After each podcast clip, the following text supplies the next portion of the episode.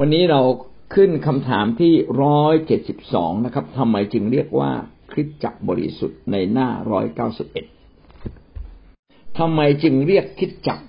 ว่าเป็นคริสจักรบริสุทธิ์คำตอบนะครับ เพราะว่าคริสจักรประกอบด้วยบุคคลที่บริสุทธิ์วงเล็บชอบธรรมผู้ซึ่งรับการชำระให้สะอาดแล้วด้วยพระโลหิตของพระคริสต์และผู้ซึ่งปฏิบัติรับใช้พระเจ้าโดยวิธี ด้วยการมีชีวิตที่บริสุทธิ์ คิดจักบริสุทธิ์อย่างที่ได้คุยไว้แล้วนะคำว่าบริสุทธิ์มีสองความหมาย ความหมายแรกก็คือ แยกไว้เพื่อพระเจ้า อันนี้เป็นความหมายทางศาสนศาสตร์นะครับ คือถ้าเราแยกเอาไว้เพื่อพระเจ้าปึ่งปบก็เท่ากับชีวิตเราบริก็เรียกว่าบริสุทธิ์เช่น เงินที่เราจะถวายพระเจ้า ก็เรียกว่าเงินบริสุทธิ์ เวลาที่ท่านมาให้กับพระเจ้าในวันอาทิตย์ มาในวันแคร์ท่านแบ่งเวลาไปรับใช้อะไรที่แยกไว้เพื่อพระเจ้าก็ถือว่าบริสุทธิ์ เหมือนกับสิ่งของต่างๆ ในพระคัมภีร์เดิม อะไรที่มาใช้กับงานของพระเจ้าเรียกว่าบริสุทธิ์ นี่คือความหมายแรกข้อหมายที่สองนะครับ ความบริสุทธิ์เนี่ยก็คือการรับการชำระล้าง โลหิตเนี่ยคือความตาย ความตายเนี่ยแทนความบาป ความบาปผิดใด ๆ ก็ถือว่าไม่บริสุทธิ์ ด่าเขาคิดไม่ดีอยู่ในใจ การกระทำที่เอาเปรียบเขารู้ว่าผิดแล้วยังทำอยู่ สิ่งเหล่านี้ล้วนเป็นสิ่งที่ไม่ถูกต้องเป็นความบาป ทีนี้มนุษย์เราเนี่ยจะหลุดออกจากบาปได้ยังไง เราหลุดโดยการหนึ่งเชื่อว่าพระเจ้าชำระเราแล้ว อันนี้ก็เรียกว่าเราบริสุทธิ์โดยความเชื่อ นะครับ เมื่อเราเชื่อตามพระวจนะชีวิตเราก็ได้รับการชำระตามพระวจนะ ซึ่งบางครั้งเราไม่เข้าใจ เป็นสิ่งที่เหนือกว่ามนุษย์ เพราะว่าเรื่องของพระเจ้าเป็นเรื่องที่เหนือกว่ามนุษย์ เหนือกว่าความคิดเหนือกว่าจิตใจ เหนือกว่าชีวิตของเรา เมื่อเราเชื่อชีวิตของเราเขาถูกปกคลุมโดยความดีของพระเจ้า จึงมีคำที่พูดว่าพระเจ้าถือว่าเราชอบทำนะครับ อับราฮัมมีความเชื่อในพระเจ้า พระเจ้าจึงถือว่าอับราฮัมชอบทำอับราฮัมอาจจะยังไม่ได้ทำดีมาก อาจจะยังโกหกนะครับพระพี่น้องไปดูในพระคัมภีร์อับราฮัมโกหกหลายรอบนะครับ ว่าเอ้ภรรยาฉันคือน้องสาวของฉัน เพื่อตัวเองเอาตัวรอดจะได้ไม่ต้องตาย เวลาใครจะมาจัดการกับเขาใช่ไหมถ้าเขาเป็นสามีก็ฆ่าสามีก็ได้ภรรยา ราะภรรยาสวยไงอายุเก้าสิบยังสวยเลยนะภรรยาสวย แต่ว่าต้องบอกว่าฉันเป็นพี่ชาย พอบอกเป็นพี่ชายเนี่ยโอ้โหได้รับพระพรมากมายใครแต่ใครก็เอาใจพี่ชายเพื่ออยากได้น้องสาว อับราฮัมยังโกหก แต่เมื่ออับราฮัมเชื่อในพระเจ้า พระเจ้าทรงถือว่าอับราฮัมชอบธรรมนะครับ งั้นความชอบธรรมเนี่ยเกิดจากความเชื่อ ความชอบชอบธรรมเนี่ยเกิดจากการถูกชำระให้บริสุทธิ์เราความชอบธรรมเกิดจากการที่เรากลับมาเป็นคนของพระเจ้าพอเราเกี่ยวเนื่องกับพระเจ้ากลับแบบเป็นคนของพระเจ้า ก็มาตรงกับข้อแรก อะไรก็ตาม ที่เกี่ยวเนื่องกับพระเจ้าเป็นคนของพระเจ้าโดยเฉพาะ พี่น้องก็ถือว่าเป็นคนบริสุทธิ์ ทีนี้ความบริสุทธิ์เนี่ย อันหนึ่งก็เกิดจากการที่เราต้องพยายาม นะเราต้องพยายามทำนะแยกตัวเองออกจากความบาปของโลก เราไม่ได้แยกตัวเองออกจากโลก แต่เราแยกตัวเองออกจากความบาปของโลก โลกเขาคดโกง เราไม่ดำเนินชีวิตคดโกง โลกเขาโกหก เราไม่โกหกนะครับ เมื่อเราแยกตัวเองออกจากความบาปของโลกแล้วเราพยายามตั้งใจดำเนินชีวิตให้ถูกต้อง อย่างเงี้ยเขาเรียกว่าชีวิตบริสุทธิ์นะครับ ดังนั้นคิดจักบริสุทธิ์เนี่ย จึงไม่ได้เกิดจากการที่เราประพฤติดีแล้วนะครับ ไม่มีไม่ใช่ แต่เรามีชีวิตบริสุทธิ์เพราะความเชื่อในพระเจ้า เมื่อเราเชื่อในพระเจ้าเรากลายเป็นคนของพระเจ้าทันที เราจึงได้ชื่อว่าชีวิตที่บริสุทธิ์ แล้วคิดจักบริสุทธิ์คืออะไรคิดจักบริสุทธิ์ก็คือคิดจักคือชื่อรวมของบรรดา คนที่เชื่อในพระเจ้า พระเจ้าก็ทรงถือว่าบริสุทธิ์นะครับ แต่อย่างไรก็ตามนะเขามีจุดเขาเรียกว่าจุดจุดรั่วนะมีจุดรั่วของความเชื่อว่า อย่าถือเอาสิ่งที่พระเจ้าให้นี้ไปทำบาปแต่บางทีเราบอกโอ้มีพระคุณพระเจ้าแห่งการยกโทษบาปเลยเลยขอไปมั่วบาปอันนี้ อันนี้ไม่ได้รับพระพรนะครับ พระเจ้าจะไม่พอพระทัยนะครับ แต่ถ้าพังเผลอไปพระเจ้าก็ไม่ว่า ในนี้แสดงออกของการไม่พังเผลอ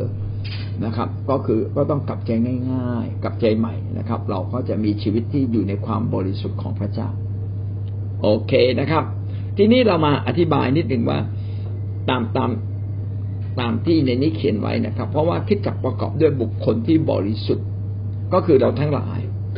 ก็คือผู้เชื่อ ผู้ที่เชื่อในพระเจ้าก็ได้ชื่อว่าเป็นคนของพระเจ้า ผู้ที่เชื่อในพระคริสต์ก็ได้ชื่อว่าเราเป็นลูกของพระเยซูคริสต์จึงทำให้คำว่าเป็นลูกของพระเจ้าเกิดความสมบูรณ์ขึ้นมา เมื่อเราเชื่อในพระเจ้า เราก็ถูกถือว่าเรามีชีวิตที่บริสุทธิ์ ถูกถือว่าเรามีชีวิตที่ชอบธรรมนะครับ เพราะว่าเราได้รับการชำระโดยพระโลหิตของพระคริสต์ เราเชื่อว่าพระคริสต์นั้นได้ตายแทนความบาปผิดของมนุษย์แล้ว เมื่อเรารับไว้ เราก็ได้รับการชำระทันที อาจจะมีคำถามว่าแล้วความบริสุทธิ์จะเกิดขึ้นกับเราตอนไหน โอ้มันเป็นความละเอียดอ่อนลึกซึ้งมากเลย ขนาดทันทีที่เราเชื่อนะครับ ก็คืออย่างนี้ครับ พระวิญญาณบริสุทธิ์เนี่ยกระทำราชกิจของพระองค์ต่อทุกคนในโลก ใครที่มีแนวโน้มที่จะเชื่อ พระองค์ก็ส่งเข้าไปในชีวิตของเขานะครับ อย่างที่พระคัมภีร์ในวิวรณ์บทที่สามถ้าจำไม่ผิดข้อยี่สิบนะครับ บอกว่าพระองค์ทรงเคาะประตูใจ คือพระวิญญาณบริสุทธิ์เนี่ยเคาะประตูใจป้องป้องป้องเราคือพระเจ้านะ เมื่อเราฟังข่าวประเสริฐปั๊บเรารู้สึกเอ้ย อยากได้ยังเลย เนี่ย อยากได้จังเลย แสดงว่าเชื่อใช่ไหมครับนะอยากได้จังเลย เออเขาเชื่อละ พอเชื่อปั๊บทันทีที่เราอยากได้จังเลย ยังไม่ทันพูดว่าต้อนรับพระเยซูพระวิญญาณบริสุทธิ์ก็แทงเข้าไปในใจนะเข้ามาในจิตใจก็เกิดความชื่นชมยินดี เกิดความรู้สึกอยากเพิ่มขึ้น พระวิญญาณบริสุทธิ์เนี่ย เป็นผู้ที่ทำให้เราความเชื่อของเราเนี่ย ชัดเจนและถูกต้องมากขึ้น และในเวลาวินาทีนั้นเองพระวิญญาณบริสุทธิ์เข้ามาสู่ชีวิตของเขานะครับ ขณะที่เข้ามาสู่ชีวิตของเขา เขาได้ชื่อว่าเป็นคนของพระเจ้าเรียบร้อยแล้วนะครับ ยิ่งเขาตัดสินใจพูดออกมา การพูดออกมาเนี่ย แสดงว่าไม่มีใครบังคับเขาแล้วก็แสดงเจตจำนงพูดออกมาข้าแต่พระเจ้าข้าพงขอต้อนรับพระเยซูมาเป็นพระเจ้าของข้าพเจ้า พอใจเปิดปั๊บนะครับพระวิญญาณบริสุทธิ์ก็เข้ามาอย่างเต็มรูปนะแต่ว่าแม้เต็มเต็มรูปของพระวิญญาณอย่างไรก็ยังเป็นเพียงเมล็ดพันธุ์ เล็ก นะครับ ซึ่งบางคนก็อาจยังไม่ได้เกิดความชื่นชมยินดีมากนัก แต่บางคนก็เกิดความชื่นชมยินดีมาก อันนี้แหละเป็นเกรดเล็กน้อยในการประกาศ ใครที่ต้อนรับพระเยซูแล้วร้องไห้ต้อนรับพระเยซูแล้วเกิดความชื่นชมยินดี ใครก็ตามที่รู้สึกอิ่มเมื่อต้อนรับพระเยซูคนพวกนี้เขาเรียกว่าคนมีความเชื่อมากพี่น้องไปตามคนเหล่านี้คนเหล่านี้มักจะอยู่ในคิดจักแต่คนที่ไม่เข้าใจ ก็ไม่ได้หมายความว่าเขาไม่มีความเชื่อ เพียงแต่ความเชื่อของเขายังไม่เต็มขนาดถึงกับแสดงออกมานะครับแต่ตอนผมมาเชื่อพระเยซูผมก็ไม่รู้สึกตื่นเต้นอะไรเฉยๆนะครับ ผมรู้สึกว่าผมเป็นคนบาปนะผมเป็นคนบาปผมมาเชื่อพระเยซูนะครับ ยังไม่รู้สึกดีใจที่บาปลบนะถูกถูกลบออกยังไม่ดีใจขนาดนั้น แต่ว่าความเชื่อค่อยๆเติบโตขึ้นตามกาลและเวลานะในประสบการณ์ที่เราดำเนินชีวิตกับพระเจ้า ดังนั้น แม้ดูเหมือนว่าบางคนเชื่อแล้วยังไม่อิ่มใจอยู่ข้างใน พี่น้องอย่าเพิ่งทิ้งนะครับ ไปดูแลเขาใช้ประสบการณ์ของเราไปแนะนำเขาใช้พระวจนะไปแนะนำเขา ถ้าเขาตอบสนองนี่แหละนะเขากำลังเติบโตขึ้น ดังนั้นไม่ได้มองที่ความเชื่อ มองการเชื่อฟังด้วย หลายคนนะครับ อาจจะไม่ได้เชื่อเต็มที่ แต่มีใจแห่งการเชื่อฟังสุดท้าย ความเชื่อก็เติบโตขึ้น ความ การเชื่อฟังทำให้ความเชื่อเติบโต ความเชื่อที่เติบโตก็ทำให้เกิดการเชื่อฟังเพิ่มขึ้น มันก็วงวนเป็นวงวงจรนะครับ ผู้ซึ่งปฏิบัติรับใช้พระเจ้าด้วยการมีชีวิตที่บริสุทธิ์ วันนี้เราเชื่อในพระเจ้าแล้วเราต้องเป็นส่วนหนึ่งของคริสตจักรหรือเป็นส่วนหนึ่งของร่างกายของพระเจ้าหรือของพระคริสต์ร่างกายทุกร่างกายจะต้องออก อวัยวะทุกอย่างต้องทำงานนะครับ ถ้าแขนไม่ทำงาน ก็เรียกว่าแขนรีบหรือไม่มีแขนนะครับ ขาก็ต้องทำงาน ไม่งั้นเราก็ต้องขยับตัวเราแทนขาถูกไหมครับ เราทุกคนต่างคนต่างเชื่อ เราจึงต่างคนต่างเป็นอวัยวะในร่างกายของพระเยซูคริสต์ดังนั้นเราจึงต้องรับใช้พระเจ้า คริสเตียนไม่รับใช้พระเจ้า ก็ไม่ได้ชื่อว่าเป็นส่วนหนึ่งในคริสตจักรนะครับ เราเป็นส่วนเกินหรือไม่ หรือเป็นไส้ติ่งซึ่งไม่มีประโยชน์ จริง ๆ ไส้ติ่งมีประโยชน์นะครับ เราเป็นส่วนในร่างกายที่ไม่ได้ทำประโยชน์ต่อร่างกายหรือไม่นะครับ ถ้าใช่วันนี้ต้องกลับใจ แล้วก็ต้องกลับมารับใช้พระเจ้านะครับ ผู้ซึ่งปฏิบัติรับใช้พระเจ้าด้วยชีวิตที่บริสุทธิ์ เรา ในคิดจักความหวังเนี่ยสอนให้เรารับใช้พระเจ้าด้วยนิมิต อันนี้ก็เป็นสิ่งที่ดี นิมิตคือความมั่นใจในเป้าหมายในอนาคต เราต้องเปิดโบสถ์ทั่วประเทศ เราต้องไปเปิดโบสถ์ทั่วโลก แม้คำว่าเปิดโบสถ์ทั่วประเทศทั่วโลกเนี่ย มันทำให้เราต้องรับใช้ตลอดชีวิตเลย อันนี้ก็เป็นอ่าเป็นสิ่งที่ดีที่คอยช่วยเราทำให้เรารับใช้พระเจ้าจนวันตายนะครับ เราต้องสร้างคนกว่าจะสร้างคนคนหนึ่งได้ห้าปี กว่าจะเปลี่ยนชีวิตคนได้บางทีสิบปีนะครับ เราสร้างคนอื่น ขณะเดียวกันเราก็สร้างตัวเราเองด้วย แสดงว่าการรับใช้พระเจ้าด้วยใจที่บริสุทธิ์ เป็นวิธีการเสริมสร้างชีวิตของเรา ชีวิตบริสุทธิ์เกิดจากใจที่บริสุทธิ์ ใจที่บริสุทธิ์คือใจที่มอบให้แก่พระเจ้า อะไรที่เราทำเพื่อพระเจ้า อันอย่างเงี้ยนี่ก็บริสุทธิ์ แยกไว้เพื่อพระเจ้าทำเพื่อพระเจ้า เห็นแก่พระเจ้า อันนี้เรียกว่าบริสุทธิ์ ถ้าเห็นแก่ตัวเราเอง อยากได้หน้าได้ตาอยากได้รับคำชม ใจยังไม่บริสุทธิ์นะครับเนี่ยวันนี้จึงเป็นคำที่สอนเราว่า อืม ในฐานะที่เราเป็นคนของพระเจ้านะครับ เราเมื่อเป็นเมื่อเราเชื่อพระเจ้าแล้ว เราต้องมีส่วนร่วมกันรับใช้ราชกิจของพระเจ้า ในคริสตจักรของพระองค์เราต้องเป็นพร แก่คนในโลกและเป็นพร แก่พี่น้องคริสเตียน เป็นพรแก่กันและกัน เราต้องเติบโตขึ้นจนเป็นผู้นำนะครับ ดูแลแกะของพระเจ้า ถ้าเราปกครองแกะของพระเจ้า ก็เท่ากับเรากำลังมีส่วนร่วมกับพระเจ้าในการปกครองโลกนี้นะครับ และเราต้องดำเนินชีวิตรับใช้พระเจ้าด้วยใจที่บริสุทธิ์ นะครับ ใจที่ปรารถนามอบถวายแด่พระเจ้า ดังเป็นดังเครื่องบูชาเรามาดูข้อพระคัมภีร์ที่สนับสนุนในเรื่องนี้ เอเฟซัสบทที่ห้าข้อยี่สิบห้าถึงข้อยี่สิบเจ็ดคืออะไรที่เราอยากจะเรียนรู้แต่จะต้องมาจากพระคัมภีร์นะครับ ส่วนหนึ่งก็มาจากประสบการณ์ ประสบการณ์ก็ทำให้เราเกิดความเข้าใจในพระคัมภีร์มากขึ้น แต่พี่น้องจะเอาประสบการณ์มาชี้นำอย่างเดียวไม่ได้ ต้องเอาพระวจนะของพระเจ้ามาชี้นำดังนั้นการที่เราจะอธิบายว่าคิดจักในประกอบด้วยคนที่บริสุทธิ์รับการชำระแล้ว โดยพระโลหิตและยังต้องรับใช้พระเจ้าด้วยชีวิตที่บริสุทธิ์ อันนี้เราก็ต้องอ้างอิงจากพระคัมภีร์ เอเฟซัสบทที่ห้าข้อที่สิบห้าถึงข้อที่สิบเจ็ดกล่าวว่า ผู้เป็นสามีจงรักภรรยาของตน เช่นเดียวกับที่พระคริสต์ทรงรักคริสตจักรและประทานพระองค์เองแก่คริสตจักร เพื่อทรงทำให้คริสตจักรบริสุทธิ์โดยการชำระด้วยน้ำผ่านทางพระวจนะเราอธิบายข้อความขั้นขั้นต้นนี้ก่อนนะครับ สามีจงรักภรรยานี่เป็นคำสอนนะครับ ที่อาจารย์เปโลเขียนขึ้นมาว่า สามีเนี่ย ไม่ใช่อยาก จริงๆผู้ชายเนี่ยอยากอยู่กับผู้หญิงนั่นแหละนะครับ อยากได้รับความสุขจากผู้หญิงนะครับ แต่ไม่พอนะครับ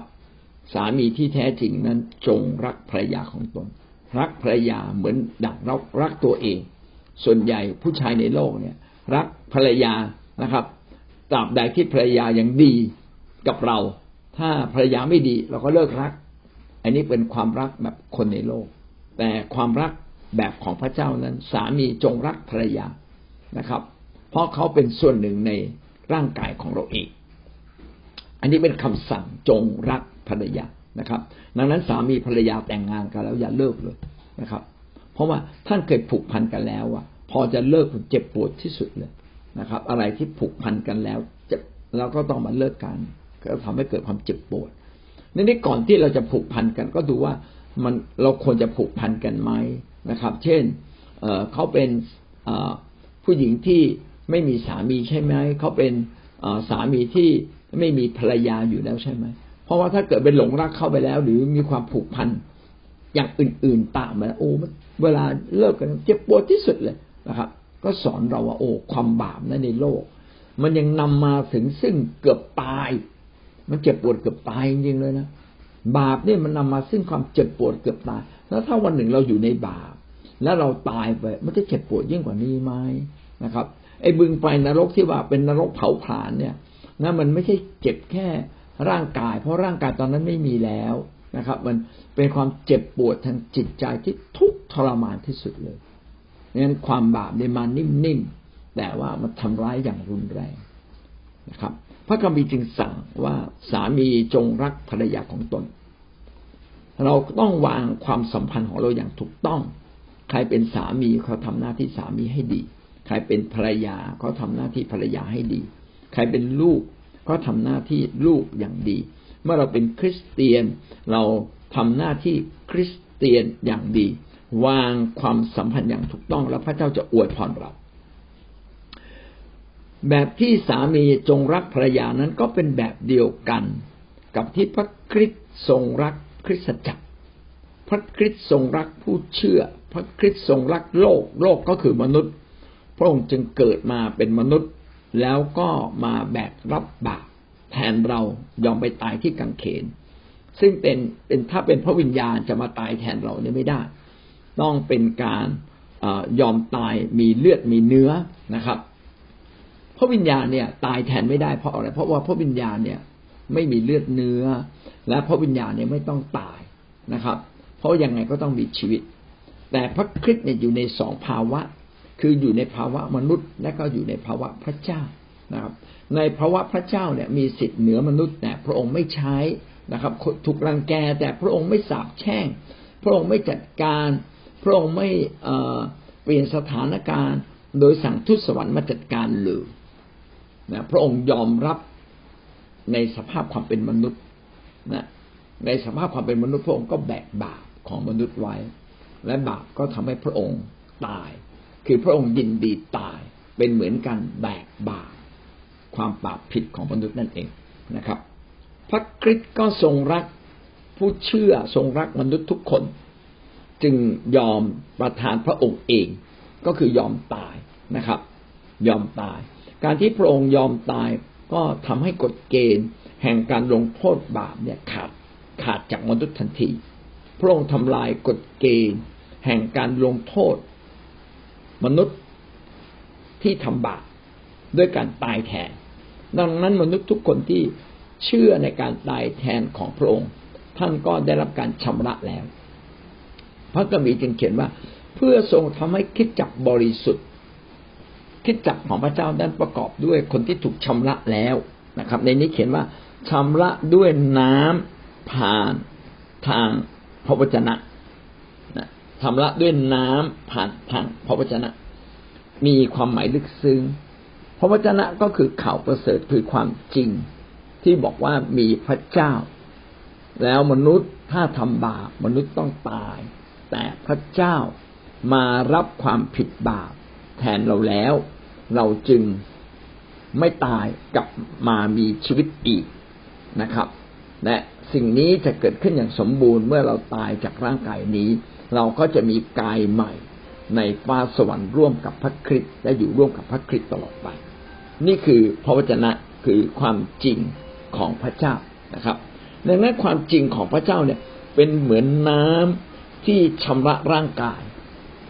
น้ำเป็นเหมือนน้ำที่ชำระร่างกาย ถ้าเราจะเปรียบอีกอย่างก็เป็นเหมือนพระวิญญาณบริสุทธิ์ที่เข้ามาชัดโลมชำระจิตใจของเรา เพราะว่า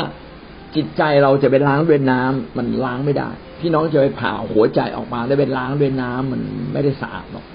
เพราะว่าจิตใจเนี่ยประกอบด้วยความคิดด้วยอารมณ์นะด้วยความความรู้ใช่ไหมฮะ แต่เมื่อเราได้รับความรู้คือได้รับพระวจนะของพระเจ้า พระวจนะของพระเจ้าก็ออกฤทธิ์คู่กับฤทธิ์เดชของพระวิญญาณที่ไหลเข้ามาสู่ชีวิตของเราเขาทำให้ใจข้างใน เปลี่ยนไป รับการชำระจากพระวิญญาณบริสุทธิ์ของพระคริสต์ดังนั้นชีวิตของเราจึงถูกปกคลุมด้วยอำนาจของพระคริสต์ทีนี้อย่างนี้ ถ้าหากว่าเราต้อนรับพระคริสต์แต่เราไม่ยอมให้พระคริสต์เป็นใหญ่นะถ้าวันนี้เราไม่ยอมให้พระคริสต์เป็นใหญ่ ไม่ยอมให้พระเจ้าเป็นใหญ่เหนือตัวเรา ถ้าไม่ยอมให้พระเจ้าเป็นใหญ่เหนืออารมณ์ความคิดของเรา แล้วใครเป็นใหญ่ในใจเราล่ะ ก็คือตัวเราและบาปเนี่ยเราต้องยินดีให้พระคริสต์เป็นใหญ่เหนือตัวเรา เพื่อบาปและตัวเราเอง ซึ่งเป็นเนื้อหนังเป็นความอ่อนแอ จะมาปกคลุมใจของเราไม่ได้พี่น้องจะเห็นว่าบัลลังก์ใจเราเนี่ยถูกมีการแย่งชิงทุกวันวันละหลายหลายรอบเดี๋ยวพระคริสต์พระวิญญาณเป็นใหญ่ เดี๋ยวเราเป็นใหญ่ แย่งชิงกันตลอดเลยนะครับ แต่ถ้าเราถูกปกคลุมด้วยพระวิญญาณอย่างเต็มขนาดซาตานมันก็ได้แค่เดินวนเวียนอยู่รอบๆเรามันเข้ามาหาเราไม่ได้ มีเหตุการณ์ที่ทำให้เราโกรธแต่เราไม่โกรธเพราะว่าพระวิญญาณบริสุทธิ์คลุมอยู่เหนือเรานะครับ การที่พระวิญญาณอยู่จะมานั่งที่บัลลังก์ใจ เป็นเรื่องที่เราต้องใกล้ชิดพระองค์และพูดภาษาแปลกๆเราต้องนมัสการ เราต้องมีความรู้ ของพระเจ้าที่ถูกต้องอยู่ในใจ เราจึงจะชนะนะครับ ถ้าเราไม่มีความรู้ก็เหมือนกับเราไม่มีอาวุธ เราเข็นฆ่ามันไม่ได้นะครับ ตอนที่มารซาตานเนี่ยมาทดลองใจพระเยซู พระเยซูก็เอาอาวุธไปสู้กับมารก็คือเอาความจริงของพระเจ้า คือพระวจนะแห่งความจริงของพระเจ้าไปสู้กับมารมารเลยต้องหนีไปนะครับ มารบอกหิวนักก็ เสกก้อนหินมาเป็นอาหาร พระเยซูบอกทำตามเจ้าไม่ได้หรอกนะครับ มนุษย์จะบำรุงเลี้ยงด้วยอาหารอย่างเดียวไม่ได้ ต้องบำรุงเลี้ยงด้วยพระวจนะก็คือความจริง เพราะฉะนั้นพอพูดความจริงนี้ปึ้งปุ๊บนะแทนที่พระเยซูจะไปเชื่อฟังมารพระเยซูกลับเชื่อฟังพระวจนะ มารเลยต้องหนีไป พอทันทีที่พระเยซูเชื่อฟังพระวจนะ พระวิญญาณบริสุทธิ์ก็ทรงครอบครองใจ ทีนี้คำถามอาจจะอยู่ว่า เอ๊ะ เราอันไหนมาก่อน พระวิญญาณบริสุทธิ์ครอบครองใจก่อน หรือพระวจนะครอบครองใจก่อน วันนี้ผมมาฟังคำสอนของอาจารย์สุนีผมรู้เลยว่า พระวิญญาณอยู่ที่ไหนความสว่างอยู่ที่นั่น พระวิญญาณอยู่ที่ไหน พระวจนะอยู่ที่นั่น พระวจนะของพระเจ้าแทงลึกเข้ามาในใจเราเมื่อไหร่ พระวิญญาณทรงทำราชกิจของพระองค์อยู่ที่นั่น มันไปด้วยกัน แยกกันไม่ได้ ถ้าท่านใกล้ชิดพระวิญญาณต้องมีความสว่างของพระวจนะทีละมุมทีละมุมที่ส่องเข้ามาในชีวิตของท่านนะครับ พระวจนะก็ทำให้พระวิญญาณได้ครอบครองใจเราอย่างเต็มขนาดมากขึ้น ดังนั้นชีวิตของเราเนี่ยที่บริสุทธิ์ก็เพราะว่าเราได้รับการชำระด้วยถ้อยคำของพระเจ้า และฤทธิ์เดชของพระวิญญาณบริสุทธิ์แล้ว เพื่อพระองค์จะได้คิดจักอันงามผ่องแผ้วปราศจากมลทินไม่มีริ้วรอยหรือตำหนิใดๆ แต่บริสุทธิ์ไม่มีทิฏฐิสิ่งนี้ก็ได้เป็นการบ่งบอกถึงคำว่าชำระให้บริสุทธิ์ ชีวิตคริสเตียนต้องถูกชำระให้บริสุทธิ์ ทุกวันเพิ่มขึ้นทุกวัน จนกระทั่งไม่มีริ้วรอย ไม่มีมนทิน ไม่มีตำหนิ ไม่ว่าจะเป็นคำพูด ความคิดที่อยู่ในใจ ไม่ว่าจะเป็นเป้าหมายชีวิตนะครับ เป้าหมายชีวิตก็ยังอยู่เพื่อพระเจ้า อาจจะมีบางคนพออายุมาก อย่างป้าสายนะอายุมากใช่ไหมแล้วบางคนก็ โอ้เลิกรับใช้ ไม่ไหวแล้ว เดินไม่ได้ไม่เอาแล้วอย่างเงี้ยไม่เลยป้าสายตื่นตัวตลอดเวลานะครับ ฟังพระวจนะตื่นตัวตลอดเวลา พี่น้องหลายหลายหลายคนในที่นี้อายุมาก ตื่นตัวตลอดเวลา เห็นไหมเรารับใช้พระเจ้าแบบด้วยชีวิตจิตใจ ดังนั้นความสมบูรณ์เกิดจากที่ไหน ความสมบูรณ์เกิดที่ใจ ใจที่จริงใจ ใจที่มีความรู้ในพระวจนะ ใจที่ใกล้ชิดกับองค์พระวิญญาณแบบเนี้ยประกอบกันเข้าชีวิตเราจะบริสุทธิ์นะครับ เรารู้ว่าผิด เราก็ไม่ทำอีกแล้ว เลิกทำและในที่สุดมันลึกลงมาในใจทั้งเราควบคุมเนื้อหนังเราได้ พี่น้องถ้าเรายังควบคุมเนื้อหนังไม่ได้นะมันยังต่อสู้กันอยู่เขาเรียกกันเนื้อหนังต่อสู้เพราะวิญญาณเพราะวิญญาณต่อสู้เนื้อหนัง ทั้งสองเป็นศัตรูกัน อยากทำดีแต่ทำดีไม่ได้นะครับ ไม่อยากทำชั่วแต่แอบไปทำอยู่ เออ เนี่ยเห็นไหมเนื้อหนังกับพระวิญญาณต่อสู้กันแล้วใครชนะ นั่นแหละ นั่นแหละ ต้องดูตรงนี้ใครชนะนะครับ ถ้าเราชนะร่วมกับพระวิญญาณชีวิตเราก็บริสุทธิ์เพิ่มขึ้นเพิ่มขึ้นเพิ่มขึ้น อย่างเงี้ยความหมายของคำว่าชำระให้บริสุทธิ์ และการชำระบริสุทธิ์นั้นก็เกิดขึ้นเมื่อไหร่ เกิดขึ้นทุกเวลา จะเกิดขึ้นได้มากหรือน้อยขึ้นกับว่าเราจะพันผูกอยู่กับคริสตจักรพันผูกอยู่กับพระวจนะ พันผูกอยู่กับการรับใช้พันผูกอยู่กับพระวิญญาณมากน้อยเพียงใดมีความจริงใจเพียงใดนะครับ แต่ทั้งหมดนี้นะพระคัมภีร์นี้กำลังบอกเรานะครับว่าเราอะได้รับการชำระด้วยพระวจนะเป็นเหมือนน้ำที่คอยชำระชีวิตเรา ให้บริสุทธิ์เพิ่มขึ้นเพิ่มขึ้นนะครับ และคิดจักของพระเจ้านั้นประกอบด้วยผู้คนเหล่านี้ที่บริสุทธิ์ ถ้าเราเอามาตรฐานการปฏิบัติมาวัดเอาพฤติกรรมมาวัด ก็ตกมาตรฐานหมดทั้งท่านและผมนะครับ ทั้งทุกๆคนตกมาตรฐานหมด แต่ ที่เราถือว่าพระเจ้าถือว่าเราบริสุทธิ์ เพราะว่าเราเชื่อในพระองค์ดังนั้นความบริสุทธิ์ของพระองค์จึงใหญ่กว่าความบริสุทธิ์ของตัวเราเอง และเมื่อเราทราบซึ้งต่อพระคุณของพระเจ้าเช่นนี้ เราจึงร่วมมือกับพระองค์และเปลี่ยนแปลงชีวิตของเราหนึ่งเปโตรบทที่สองข้อห้าท่านทั้งหลายเป็นเหมือนศิลาอันทรงชีวิตนั้นก็กำลังรับการก่อขึ้นเป็นวิหารไฟวิญญาณเช่นกัน เราทุกคนแต่ละชีวิตไม่เพียงแต่เป็นอวัยวะหนึ่งของร่างกายนี้ ถ้าเปรียบเป็นวิหารล่ะนะครับ เราทั้งหลายก็เปรียบเหมือนอิฐทีละก้อน ศิลาก็คืออิฐไม่อ่าศิลาในยุคนั้นไม่เหมือนอิฐยุคนี้นะครับศิลาในยุคโบราณเนี่ยมันเป็นก้อนใหญ่ๆเขาต้องไปสกัดมาเป็นหินใหญ่ๆ อาจจะเป็นสี่เหลี่ยม อาจจะเป็นจัตุรัสอะไรเงี้ย หรืออาจจะเป็นผืนผ้า หรือยังไงก็แล้วแต่ แต่เป็นก้อนใหญ่ ๆ แล้วเอาก้อนหินเหล่านี้มาเรียงเรียงเรียง สมัยนั้นไม่มีปูนนะครับ มาเรียงเรียงเรียง มาทับซ้อน จนกระทั่งกลายเป็นวิหารเป็นอาคารใหญ่นะครับดังนั้นคริสตจักรไม่เพียงแต่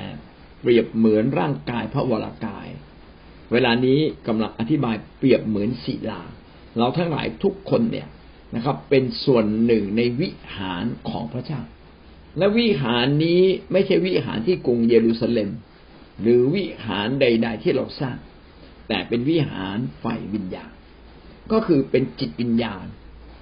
เราทั้งหลายซึ่งมีชีวิตและมีจิตวิญญาณ จิตวิญญาณเป็นชีวิตที่แท้จริง ร่างกายนี้ยังไม่ใช่ชีวิตที่แท้จริงของเรา เพราะร่างกายนี้จะแก่ไป มันจะป่วยไป